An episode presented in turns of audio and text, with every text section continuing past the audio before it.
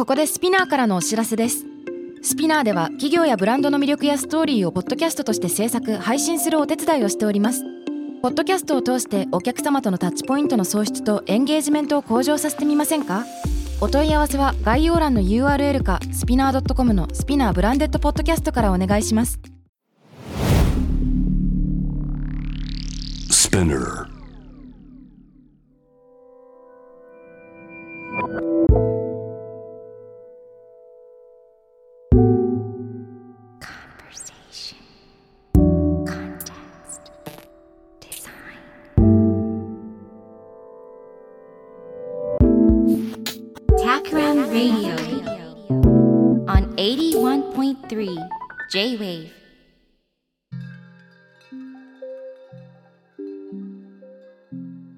辺康太郎がナビゲートしている J-Wave Takram Radio。今回のゲストは先週に続いて雑誌広告の編集長、小野直紀さん。そして Takram からデザインエンジニアの緒方壽人さんです。二人ともよろしくお願いします。よろしくお願いします。いやー。一週目ね、先週いろいろ話してちょっと盛り上がりましたけれども、どうですか？なんか率直に、なんか先週を終えての体感というか、なんか感想みたいな小野さん何かありますか？そうですね。あの、文化、広告の文化特集号の話を、まあ、皆さんでできたので、うんまあ、文化について改めて振り返る。で、まあ、何度振り返っても何度考えてもいいテーマだなと思うので、うむ。あの、いろんな人とこの話できるのはめちゃくちゃこう、楽しいなと思ってます。ああね。いや、僕たちも楽しい。よかったです。その、なんかね、緒方さんが執筆準備をしている時期に、 Takram 内で、えっと、本を買っていいよって制度があるんですけど、うんうん会社が予算を出して。で、その代わり自分がどの本を何で買うのかっていうのを Slack 上に投稿するっていうルールになってるんですよ。あ、投稿するんですね。うんそう。だからみんなにこう見せるんだけど、あの、小野さんから文化特集号への執筆オファーをもらって、これこれを勉強するためっていうので、ドバババババと本が、本が流れてくる、なんかある一時期があって、おおめっちゃ勉強してるみたいな。なんか楽しそうだなっていうのをなんか見てて思ってたんですよね。そうそう。でもほとんどね、小野さんとかに教えてもらった、あの、一、一語の辞典とかね、うん。文化っていう、なんかすごい、薄い。薄いやつで、あ、これなら読めそうみたいなやつとか、あの、あとは結構ハードコアそうなやつも、うん。あの、少しでもそこからヒントが得られるであればっていう感じで、あと、まあ、引用としてね、こう、いい言葉だなと思ったやつの、一応こう、あの、原点というか、うん。あの、を買っておこう、みたいな感じで買ったりとか、そうですよね。いろいろ買ってました。いやー、僕もその一号の時点、尾形さんに影響されて買いましたけどね。うんあの、常にそのブック予算を大幅にオーバーしてるので投稿してないんですよ。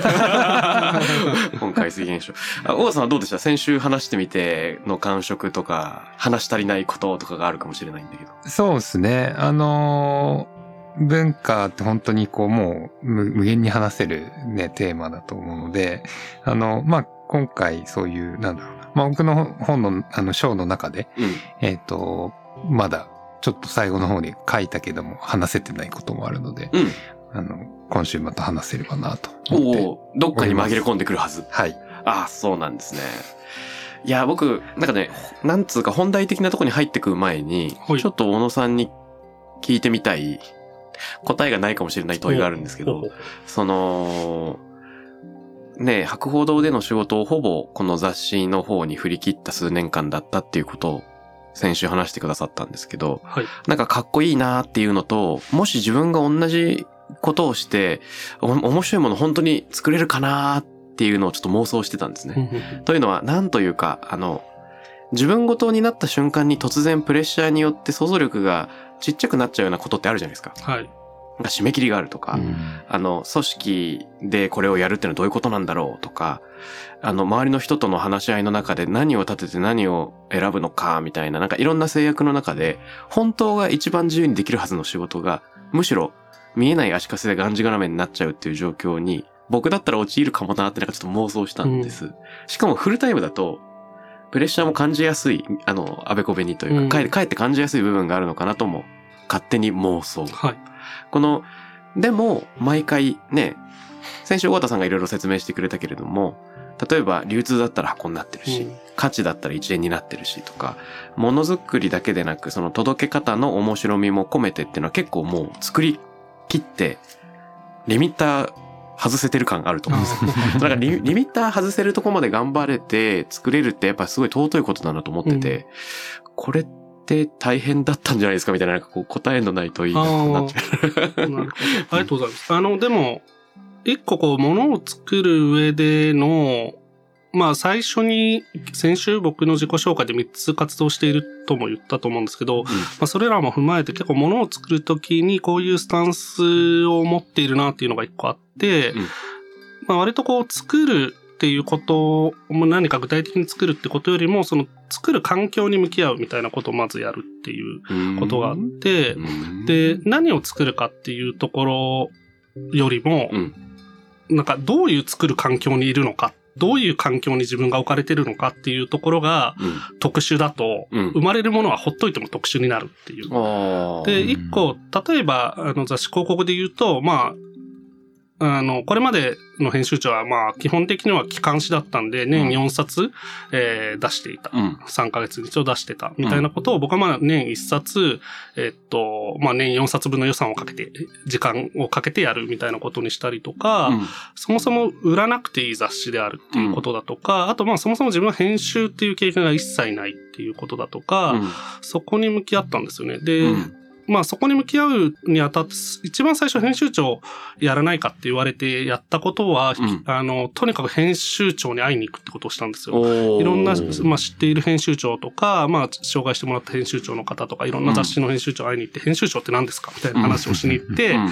で、出した結論は、編集長がやることを、そこで聞いた話は全部やらないっていうことを 何？決めたんですよ。何？面白そう。だから、なんだろう。や、やらないっていうのは彼らを否定しているんではなくて、はい彼らがやっていることをやっても真似事にしかならないと思ったんですようん。しかも劣化版の。要するに彼らはずっと編集っていうことをやってきて、編集長っていうことをやってて、で、うん。彼らの、まあ、美学とかスタンスっていうのができてきているわけなのに、そんないきなり言われたやつが持ってるわけがないわけで、じゃあそれはもう、あの、基本的にはやらないと。その代わりまあ自分たが、あの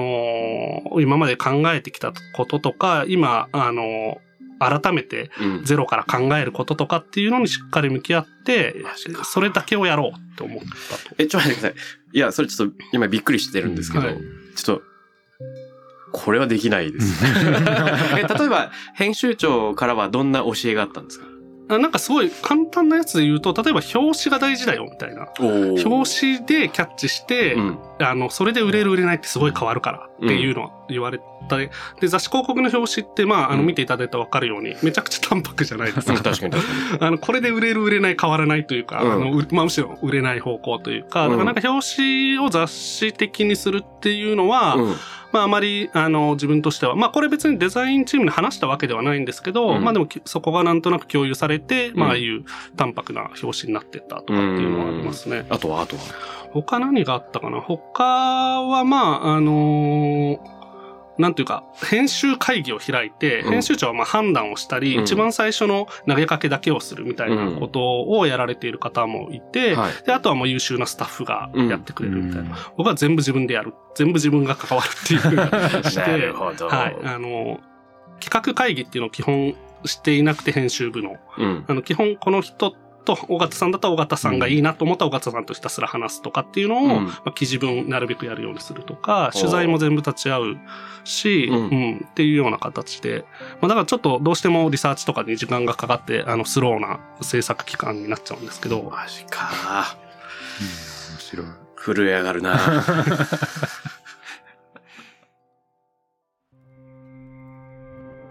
いやー、面白い。でもなんか、まさにその、えー僕が書いたものの中で、まだ触れられてなかったポイントと繋がるなと思いながら今聞いてたんですけど、あの、この方、章の最後の方で、あの、再帰性と偶然性という話を書いていて、うん。でこれはあの、えっ、と、ユクホイという、えー技術哲学者の今日若手の今注目されている人がいるんですけど、うん。その人が書いている本があって、あの、実は松本のイベントはその翻訳をした、えー哲学者の原島さん、うん。原島大輔さんって方と、をゲストにあのやったんですけど、はい。で、なんかこれまあ、あの、要するにその文化、まあさっきのその続いていくとかっていうこととか、カウンター性とプロセス性っていうところにまさにつながるんですけど、再帰的に何かオリジナルなものがあってうん、それを誰かが受け取って、こうまた繰り返されていくんだけども、うんただただ繰り返されたり、うん。ただただコピーがこう量産されていくってことではなくて、うん。そこのこう繰り返されるプロセスの中に偶然性が入っていって、うんどんどん違うものが生まれていく。うんっていうところがやっぱりその文化の面白いところずれていくんと、ですよね。うんうんっていうのがあるので、まさにその小野さんが今まで編集というもの、編集長というものがうん。やってきたことっていうのをきちんとこうふ踏まえた上で、うん。でもそこにな、それをただ繰り返すんじゃなくて、うん。あの、そこにこう、それまでなかったものをこう放り込んでいく。だただただ、なんかこう、うんそのリサーチをやらずにうん。新しいことをやろうとしてもできない、むしろできないっていうことを、なんかやってるなと思って、いや、すごく面白いなと思いました。いやーそうですよね。あの、完璧に真似ようと思っても完璧に真似られないズレみたいなのが出てきちゃって、うん。えー、どうしてもいかに再起しようとしても、あの、ずれてくるものだし、うんまあ、または、あの、自分らしいものと常に心がけてる人はおのずと自ららしいものになるのかもわかんないけど、うん個人的には、あの、やっぱり、創作における天才性みたいなものからなるべく距離を置きたいと思っているので、うんあの、どちらかというと、いくら模倣しようとしても、模倣しきれないものにオリジナリティのかけらが宿るようなことなんじゃないかなというふうには思うんですね。うんそこにやっぱり偶然が介在するし、うんあの、必ずしも意志とか意図っていうものだけだとは思わなくていいのかなっていうのは考えますね。うんあの、芭蕉、松尾芭蕉が、なんか芭蕉実鉄、なんかいろんな弟子たちと一緒に、あの、レンガ、徘徊をしていくんですけど、その中で僕がちょっと好きなやつがあって、一中や物の匂いや夏の月とかっていうのから始まるんですけど、ここから始まって、ポンポンと続くんですね。で、次が、あつち、あ、つしあつしと角角の声。で、二番草、鳥も果たさず穂に入れてっていう風に続いていく。これ何が起こってるかっていうと、あの、全部違う人がつけていくんですけど、句を。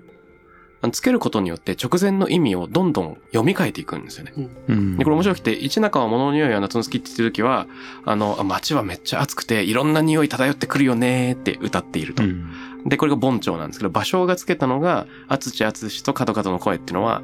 角角って言ってるんで、まあ多分、たくさん家があるから、うんこれ京都の都会の街で、あ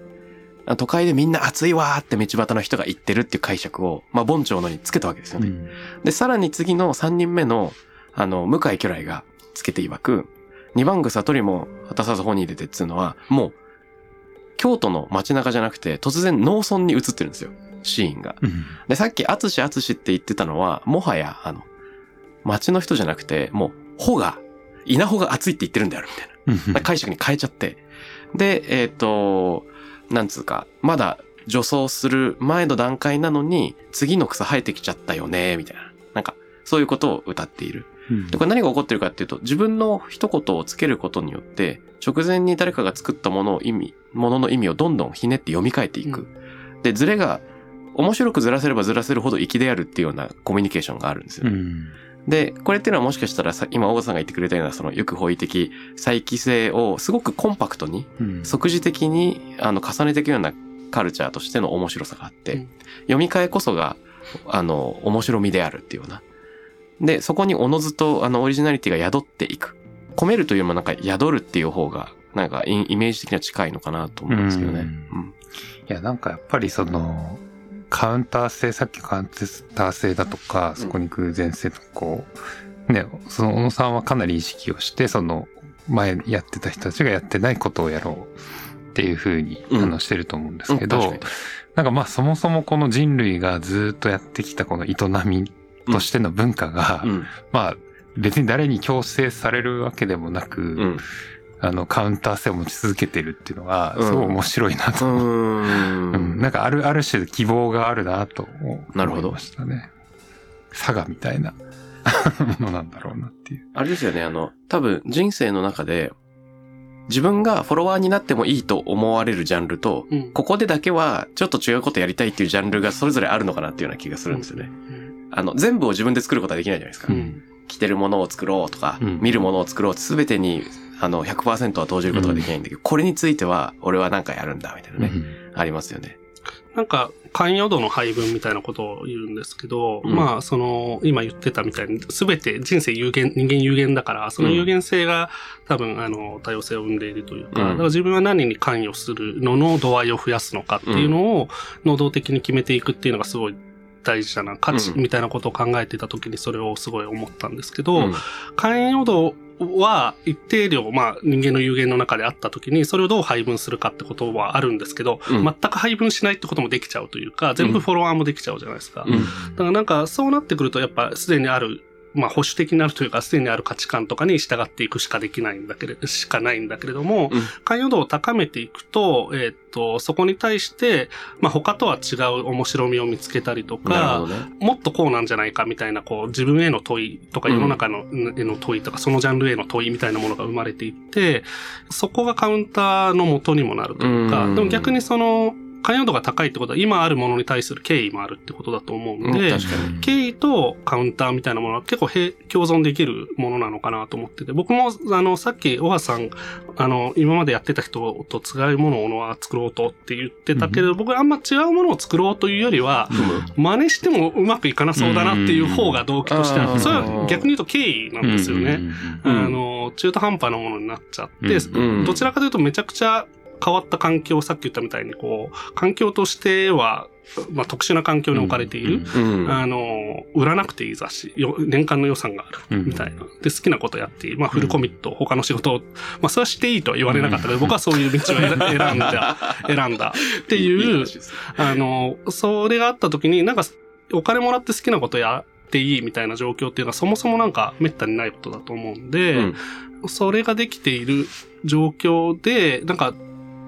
他の人と違う状況にもかかわらず、その、同じことをやろうとするってことは、まあ、変なことだなと思って、うんそのか環境に、まあ、まあ、正直に向き合う、かつ自分が、まあ、その、未熟であるってことに、うん未熟というか何も知らないってことに向き合ったら、真似はできないみたいなうん感じになっていったというかう。うんなるほど。おこれは面白い。なんていうか、あの、まあ、この3人は誰しも作ることが生活の中で、なんかね、そういう瞬間が訪れる3人だと思うんですけれども、その作り手として何を考えているのかっていう、ちょっとギリギリのところの違いを話し合うこと自体が結構面白いなとうん。思います。で、そんなこんなで実は今週小野さんから提案いただいているちょっとテーマが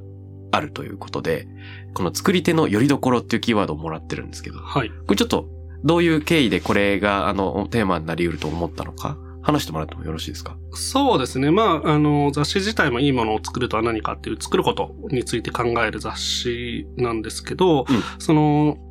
自分っていうものを作り手として因数分解していくときにいろんな要素があるなと思って、まあ会社員であるとか、一方で、うんあの個人のデザインスタジオを運営しているだとか、うんまあ日本という国で生まれているとか、えっ、と家族がどこどこにいるとか、まあ宗教は無宗教であるとか、うん。えーっと、まあ、年齢はいついつだ、あ何年生まれだとか、そういうものがある中で、やっぱそういうものが自分の作るっていう態度とか姿勢に影響を与えてるなと思っていて、うん。で、その時に、えーっと、まあ、作るっていうことの自分のこう、よりどころ、ここに、こう、まあ、ちゃんと足をつけて、うんまあ、作っているんだっていうものっていうのが、あの、持ってないと、すごい揺らぐ。要するに、いろんな要素があるわけで、自分の中に。で、社会にもうどんどん変化していったり、新しいテクノロジーがどんどん生まれていったり、今これが流行っているとか、あの、なんか新しい技術がやってきたとか、うん。みたいなことに、まあ、踊らされてしまうと、うん。なんかすごい、あの、自分自身がわちゃわちゃってなると思うんですけど、うん。なんかどこに足を地面、どこに立っているのかっていうところが、うん。すごい重要だなと思うようになってて、うん。で一方でその自分がそこに立っているってことに気づいてない部分に立っているとこもあるだろうなとうん、思ありそう。って、うん。なんで、なんかそういう、なんか、作り手としてどこをよりどころにものを作っているのかっていうことを議論したいなと。なんか例えばまあ宗教的な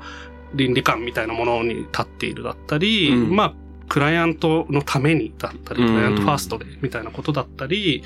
まあなんだろう、社会をこう良くするためにだったり、うんみたいな、うんなんかそういうものも一つの拠り所だと思うんですけど、なんかそういうところが、まああの、皆さん作り手であるので、なんかお話できると面白いかなと思って。なるほど。いや、これはめっちゃ面白そうなテーマですね。王さんどうですか？そうですね。今話を聞きながら自分はどうなんだろうなと思ってて、うん。あの、やっぱり作るって、えっと、誰かに受け取ってもらう、うん。作ったものを受け取ってもらうっていうのが、うん。やっぱりすごく大事なポイントだろうなと思っていて、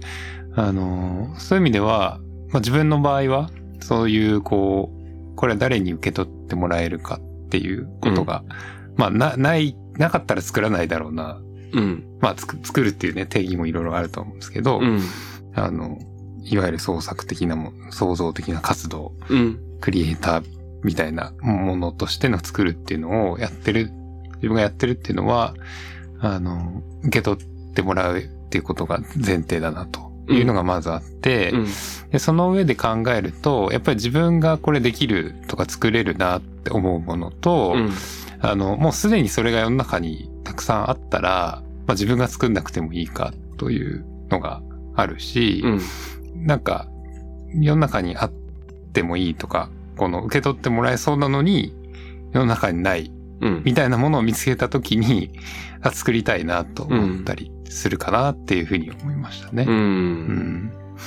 で、あの、それが自分にとってなんか何かっていうと、多分、まあ、最近思うのはなんか、そのノートの記事を書いたりとかするときに、うん別にノートの記事で誰か頼まれて書くわけでもないので、うん。あの、本当に純粋に書きたいなと思った時に、うん。時間を取ってわざわざ書くっていうのを自分で振り返ると、うん。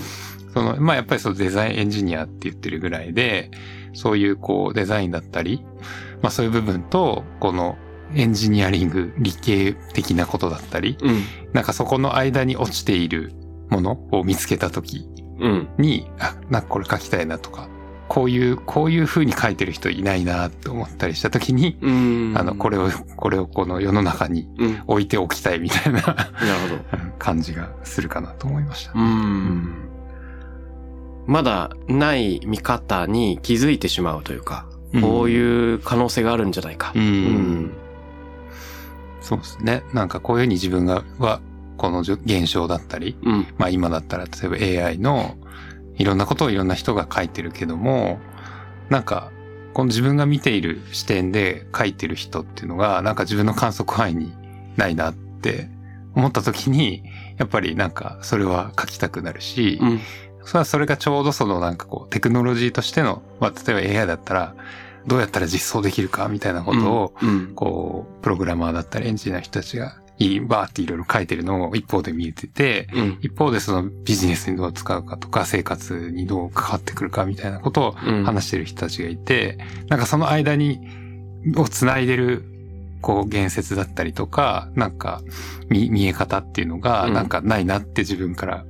思えたんで、なんかそこを繋ぐようなこと書きたいなと思って書くみたいな、なんかそういうのが最近振り返るとあったなと思いますね。うんすごい他者というか、うんあの、受け取る人、もしくは他で何が作られているかっていうところから自分が、まあ、作るべきものを作りたいと思えるものっていうのを見出していくっていう感じなんですかね。なんかそう、そうかなと振り返ると思いますね。うんなるほどここです、ね。までなんか書いてる時とか作ってる時に意識してるわけじゃないけど、うん。なんか振り返るとそういうことが多いのかな。うん。でもでもそれ世の中とコミュニケーションして、まあ要するに情報を受け取って、観察して、うんで、自分はじゃあどこが、どこに何を置けばいいのかっていう、うんその置く場所みたいな、置き場所みたいなのを探しているみたいな感じなんですかね。なんか作るっていうよりは、うんここに何か足りないものがあるとか、もしくはまだ誰も見つけてないけど何か面白いもんがあるっていうか、かなり相対的に探しているというか。うん、なんかそんな感じはすごいしますね。なんかまあ簡単に言うと多分自分ができることとか作れることと、うん、まあ求められてるんじゃないかって思えることっていうののまあ重なりが見つけられた時っていうか、そういう感じなのかなっていう。うん比べてみて、小野さん自身はいかがですか？そうですね。なんか、このテーマ自分で振っといて、なんかちょっとあやふやなテーマとか、いろんなレイヤーで話ができるテーマだな。だから結構、あの、無限に話せそうなテーマで、うん。あの、いいなと思いつつ、あの、うんこの時間内で収まらない気はしているんですけど、う ん一個僕が、これ学生時代に卒業制作をやった時に建築学科だったんですけど、あの、決めたのが、誰よりもやるっていうすごい単純なこと？パワそう。なんかめちゃくちゃバカなんですけど、なんか、あのー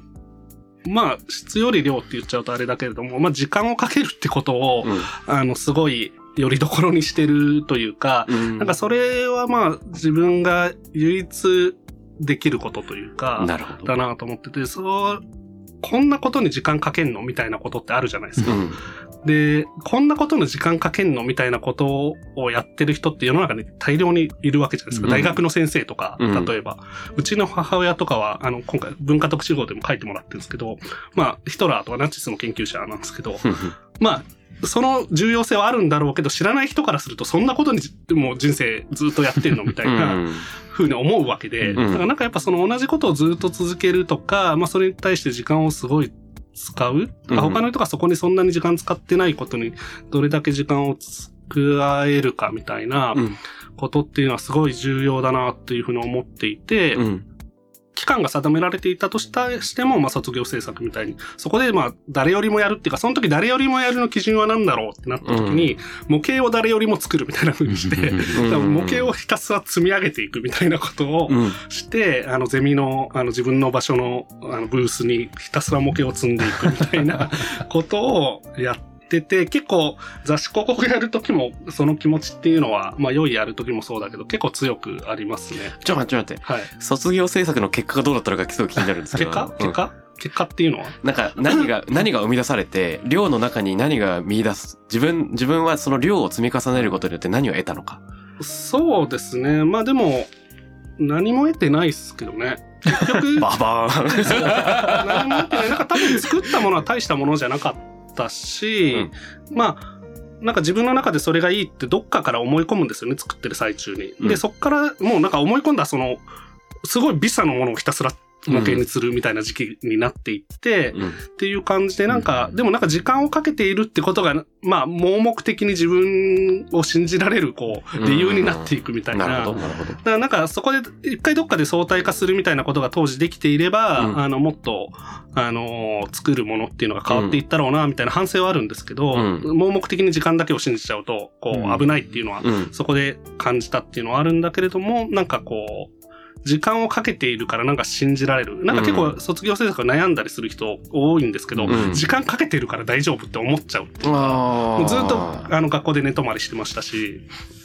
かっこいいですね。うんなんか時間をかけるほどに不安になるパターンもありそうだけど、世の中には。これでいいのかな？これいいのかな？みたいなね。ありそうだけど。そっかうん。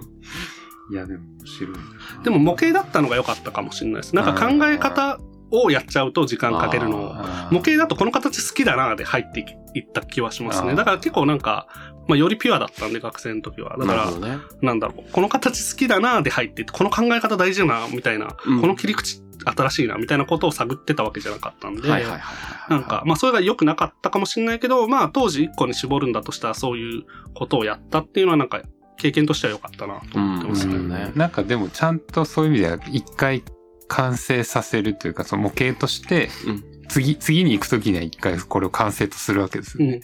それがすごくやっぱりいいんじゃないですかね。なんかこう、学生さんとか、やっぱり見てるとこう、作り終わらないうちに次をみたいな、うん。こう永遠になんかこう、出来上がらないみたいなのもよく見かけるなっていうのを一時期美大で教えてた時にうん思って、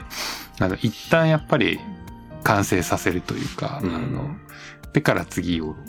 ってやっていかないと、なんかこう、つそれこそ積み上がっていかないっうん。ていう、それは不安になっていくのかもしれないなるほど。なんか耳が痛い感じがする。なるほどね。まあ、あの、すそうですよね。新鮮なネタも握り続けていると腐っていきますからね。うん。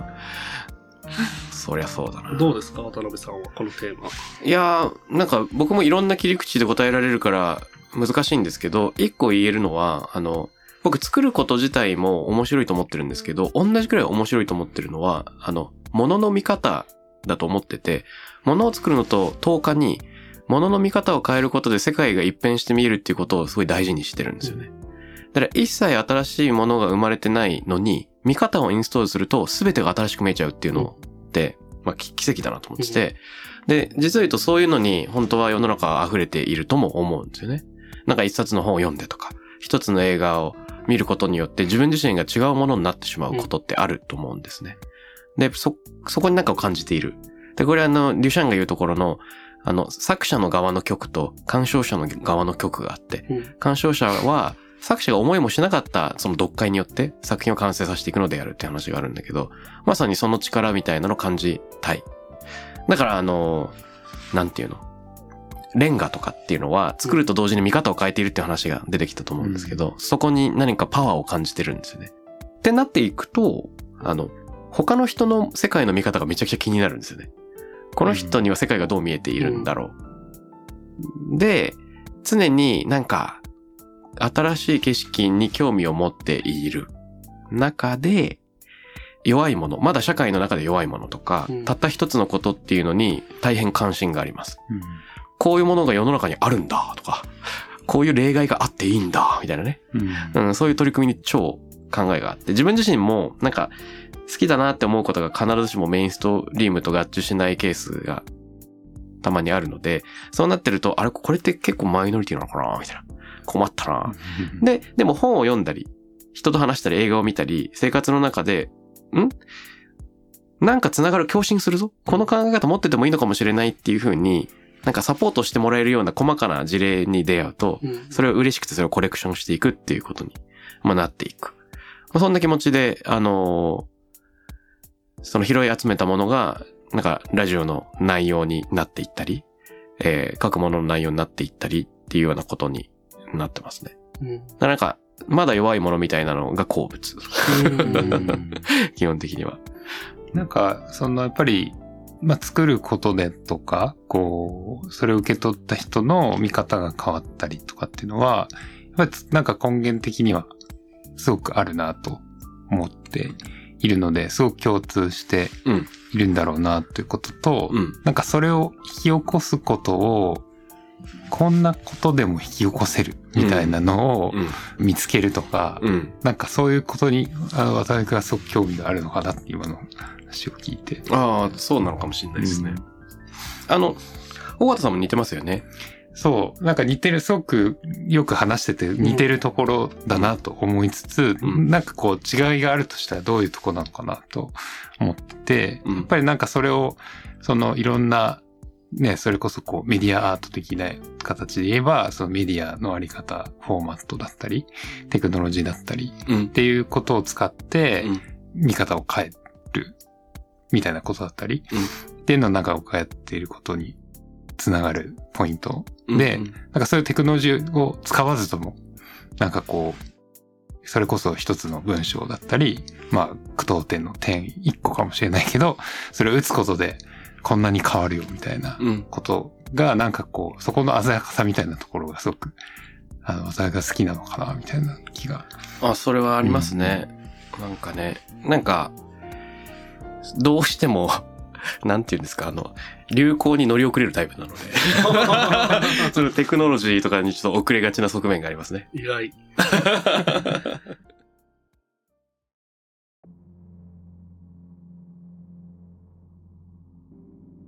でもなんか、お二人話聞いてて、こう、まあ他者性というか世の中をすごい観察していて、今何が足りていないかとか、どこがまあ弱いかみたいなこととか、なんかそういうところをすごい着目しているなと思って、僕もそういうことはありつつ、なんか僕、主体が自分にない気もしているんですよ。だからさっき言った時間って別に自分に主体ないじゃないですか。とか、あと結構物に主体を置くタイプ。そのできたものがどうあるべきなのかっていうふうに、あの、置くというかうん、だから僕はどっちかというとそのものを生み出す道具うん。みたいな立ち位置になっている。壁壁壁で。まあそうですね。そうだからなんか物の方に主体を置きたがっている節はもしかしたらあるかもなと思ってて、うん。なんか著作語をやった時に、まあちょっと話は変わるかもですけど、著作語をやった時に、なんで人はパクられると怒るのかって言った時に、人が主体だからであるみたいな話があって、うん。物が主体だったらパクられたら増えるからいいじゃんみたいなうん。こともあるわけで、うん。まあミーム的な考え方だと。うん。なんで、、なんか、ちょっとすごい共感したんですよね。まあ、うんその共感をしたからといってみんなに押し付けたい考えではないんだけれども、うん全然、あの、パクられて怒るっていうのは正しい行為だと思うけど、僕はなんか物を主体に考えがちなのかもなってその時思ったうりん。して、だからよりどころ自体はなんか物がどうあるべきかっていうところっていうのももう一つあるなっていうのは思ったりして、まあ世の中を見てないわけじゃないんですけど、世の中にそれがどう置かれるかってことでもあるとは思うんで、ただなんかその、その時のまあ主体っていうのを考えた時に自分に、まあ、時間の件も含めて主体性があまりないなっていうのをなんかちょっと思ったんですよ。うん。なるほどね。自分じゃない。じゃああれなんですか？ちなみに小野さんはいろいろパクられたりした時にいいじゃんってなる派？そうですね。あのーうん、なんか、そんな気にしないというか、うん。多分。うん。うんううんん。なんかそれでめちゃくちゃ大きいビジネスやってるんだと逆にす、なんか、すげえじゃんって思う 思うし、全然、なんかモノムで作ってるペチャットとかも似たようなの出たりもしましたけど、中国から。うんうん。まあまあいいじゃん。なるほど。思ったりしますけどね。まあ、かといって僕がなんか誰かのパクるっていうのを肯定的にやってるってことではないんですけど、うんその、そのものがどうあるべきかって中に、まあ、誰かに迷惑をかけないみたいな気持ちはどうしてもあるので、うん。うんなるほどね。うん。なんかでもそこの、その時にこう自分っていうのはどこにいるんだろうっていう、すごく素朴に気になりましそうっすよね。いや、さっきあの、環境を作るみたいなことをちょっとお話ししたと思うんですけど、うんその、はい置かれてる環境が特殊だったら生まれるものが特殊っていうのうんも自分ないんですよね。た。うん、ね。要するに環境があって物がある。うんだから環境と物だけをに向き合ってれば、うん勝手に僕というフィルターなのか道具を通して生。まれていくみたいなあり方が、なんか一個のまあ、なんだろう。あり方としてあるなと思って、うん。じゃあこの特殊な環境、広告会社で売り上げを上げなくていい、あの、本を作って年4冊出してたものを1冊にして取り次ぎを返さないみたいな環境を作っていくみたいなことうんとう、んそしたらその結果生まれるものっていうのが、まあ必ずリンクしているとか、モノムにしても広告会社っていう情報を扱う会社がハードウェアを作って、うんまあ、それで自分たちで販売までするみたいな流通も開拓してやるみたいなこととかも、あんま、まあ特殊な環境なわけで、うなんかここで生まれるもの。良いをやった時も僕は建築を学んでて当時スペースデザインをやってた、空間デザインをやってたんですけど、まあ、あの、当時家電メーカーに勤めていた、えっと、相方の山本と一緒に、まあ空間と、まあ、プロダクトの間になるようなものを見つけようみたいな、空間とプロダクトみたいな、なんかその間にあるっていうものをテーマにしたので、なんかそこから生まれるものっていうのはなんか、どういうものかっていうのはものとして導き出されていくっていう、なんかその環境を作るってこととそのものがどうあるべきかってことを考えるってことで、なんか自分はなんで、なん、なんかない。で、生まれたものを基本的、作ったものを基本的に僕は別に持たないっていう。例えば、良いで作ったものも、あの、モノムで作ったものも、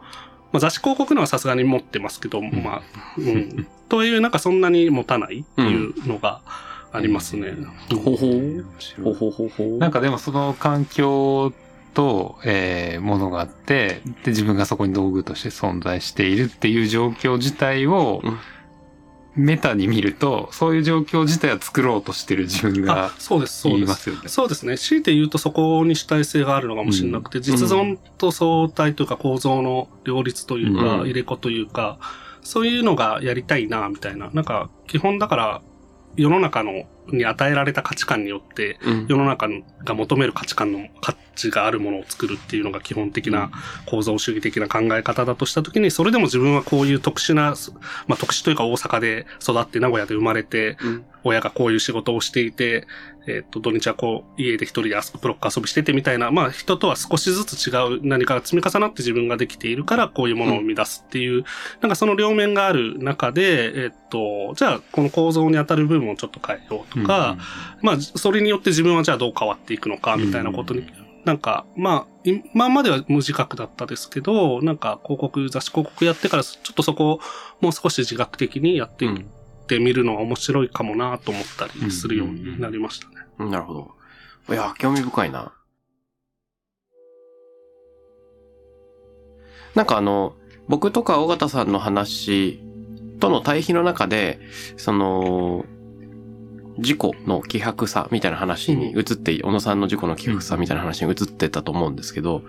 なんかあの、僕とか尾形さんの話自体も特にその強い事故があるわけでもなかったじゃないですか。うんうんそのなんかおー、うーんうーんみたいな、なんかその、その作ることと自我みたいなものがもっと強い形で喫立してる人もいるとさらにこれが深まるのかななんていうのもちょっと思ったりした。うん結果的にみんな結構似たようなことを言っているみたいな。かもしれないよね。うん。一個もでももう一個あるのは、あの、まあ、今言ってたことと矛盾するかもしれないですけど、めちゃくちゃ利己的にものを作ろうっていう気持ちは強く持っていて、うん世のため人のため全くしないとか、うんすごい利己的にものを作るってことをやるように、まあ、特に雑誌広告とか良いとかやってる時はうん。思うようになって、まあ、それは、まあ、基本的には社会、まあ、社会問題みたいなのを扱ったり、クライアントの課題解決みたいなのを扱ってものを作るっていう、まあ、あの、世の中の、なんか、動きに対するカウンターというよりは、それに対する純粋な違和感があって、なんか、うん。ちっちゃい頃そんなこと全く考えてなかったな、みたいなあことがあって、じゃあ、なんか、もっと利己的にものを作ることはう、ん。ダメなのか、みたいなのを思う、お思う、まあ、自覚すると思うようになって、うんうんそもそもなんかすごい利己的に僕はものを作ってたなと思って、雑誌広告も自分が第一読者で、自分が興味あるから話を聞きに行ってっていう、うん。なんか読者のために作ってるっていうことではなかったので、うんなんで、まあ良いも自分たちが面白いと思う、良いと思うものを作るっていうから良いなんですけど、うんうん。なんか、そう、すごい自分たちから作ってるけど、でも、かといって世の中を置いていけぼりにしてるつもりはなくて、その、まあ、利他って言葉あると思うんですけど、うん。利他っていうのをなんかいくつかに分解した時に一つ、もう徹底的に利他っていう、純粋利他みたいな言葉があって、何の見返りもなく利他を、あの、うんできるみたいな、なんか。で、宮沢賢治がそれなんじゃないかみたいな話があったりするかもしれないけど、雨にも負けずみたいなことで。でもなんか、ある時に宮沢賢治の価値観で言うと、宇宙は一つなんであるっていう。だから彼が言ってる利他は利己なんだっていうふうに思った時に、あの、純粋利他って存在しないんじゃないかと思ったんですよ。で逆に言うと、純粋利己も存在しないんじゃないかと思って、うんだから徹底的に利己って言った時に、自分の中にある利他性っていうのは必ずあって、うん徹底的に利己を増大させていくと、比例してその利他性も増大していくから、まあ、結果的に社会に関わるものにはなっていくというか、ね。でもなんか社会のためにっていうのを動機の入り口にせずに、自分のためにとか、自分がの快楽のためにとか、なんかすごいそういうことを第一に置いて作りたいし、作れればいいなと思いながらやってるっていうのは、もう一個別の、なんだろう、まあ、事故っていうことをで話すとちょっとそういう側面もあったりします。だから実はお二人もなんか事故の側面、ん実はあるような気がするんですけど。もちろんもちろん。えなんか今聞いてて思ったのは、あれですよね。私の半径をガチで自分の体に置くのか、ちょっと半径2メートルの人まで置くのか、うんそれが30メーターなのか、もう世界なのかみたいなのによって、ちょっと行動が違ってくるけど、実は行動原理そのものとしてそんなに変わってない説みたいなね、のを今話してくれたと思うんですけど、ちょっと思い出したのは、あれです。ある、禅の教えを日本語と英語で教えてくれるおじいちゃんおばあちゃん夫婦がやってるなんか鍋屋さんがあるんですけど、そこでなんか、あの、鍋のコースの終盤になってくるとおじいちゃんおばあちゃんがベロンベロンになって足元がおぼつかなくなって、鍋をひっくり返しそう、ひっくり返しそうになりながらご飯運んでくるんですよ。おーとか言ってお客さんに支えるんだよ危ない危ない。で、うちはね、アルミは使わないんだよ。絶対アルミは使わないんだ。電子レンジもダメとか言って、え、なんでアルミ使わないんですか？って言ったら、なんか、チッみたいな感じになって、そんなことを私に説明させる？あんたね？つって、睨まれて。宇宙は一つっていうなんかよくわかんない。今ね、あの、オロサの話を聞きながら謎にそのエピソードを思い出した。それ置いといて、でもなんかあの、なんて言うんでしょうか。冒頭で小野さんが言ってた、自分は何に立脚しているんだろうか。A, B, C, D, E。ね、宗教、親、地方、いろいろあったけど、意識してない立脚点もあるかもしれないっていう話をされていて、で、その、どこからどこまでを自分らしいと自覚してるのかっていうのは多分、完全に把握しきれないので、それを時に他者に指摘されたり、うんね、作りながら自ら新たに発見したりっていうことを繰り返していくんだろうなとも思うんですよね。っていう意味では、まあ僕たち自身がまだまだ出会っていない事故があり、まあ他者があるっていうことなのかななどと思いつつ、うんうっかりこう時間が迫ってきている。あっという間ですね。はい。これなんか続けてみますか？ありませんね、これは時間が。はい。ぜひ。今、ちょうどやってる6月9日から、えー6月18日まで、うん。雑誌広告の展覧会、えー雑談広告というタイトルで、お。まあ、博報堂の中の会議室でやっていて、まあ、一般の方も入れるので、えーまあ、そこで、あの、展覧会兼トークイベントとしてやっているので、まあ、そこでぜひこの3人で続きをお話しできるといいなということで、うん。まあ、ちょっと、やらせみたいですけど。決まってたんかい。これ、えっと、6月17日の土曜日。土曜日、はい。えー、時間としては14時から？14時から。はい。この3人で、博報堂なる赤坂ビズタワーにて行うということで。うんこれどうやって検索したら出てきますか？そうですね。広告のホームページ、広告 .jp、koh koku.jp のトップにリンクがあるので、そこを踏んでもらえると、えーいけます。わかりました。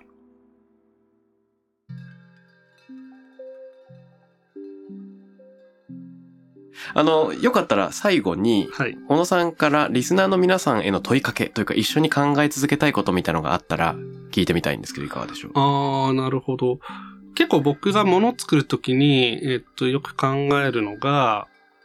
1個しか作れないとしたら何作りますかっていう。お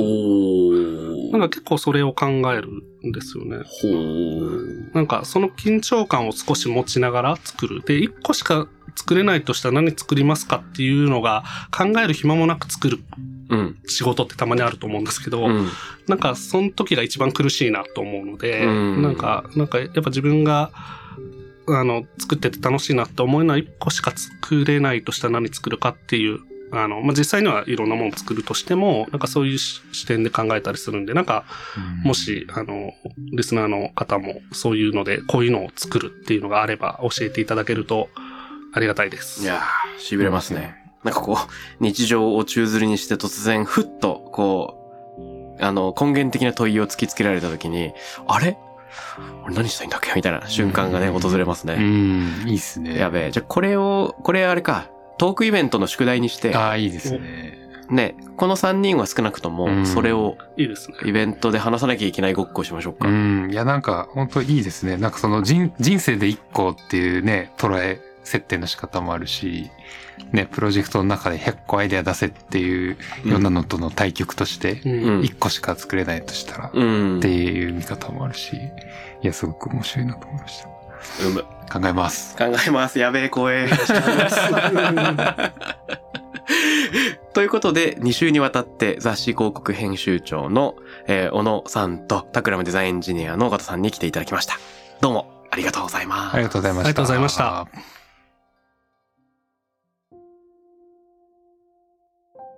Takram Radio に関するメッセージや感想は、ツイッターから、ハッシュタグ、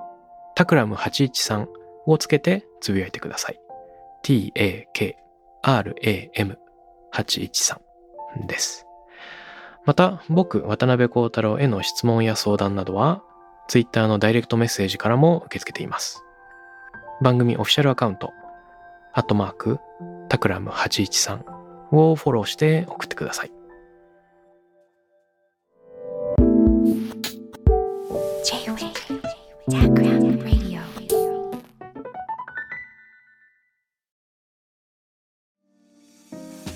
ここで SPINEAR からのお知らせです。現在さまざまな企業のブランデッドポッドキャストを制作している SPINEAR では自社開発したポッドキャスト管理システム Sonicbowl を用いたオリジナルのアンケートを実施しています。リスナーの属性データを可視化することで御社のニーズに合わせたコンテンツ制作が可能になります。スピナーホームページ内のコンタクトよりまずはお問い合わせください。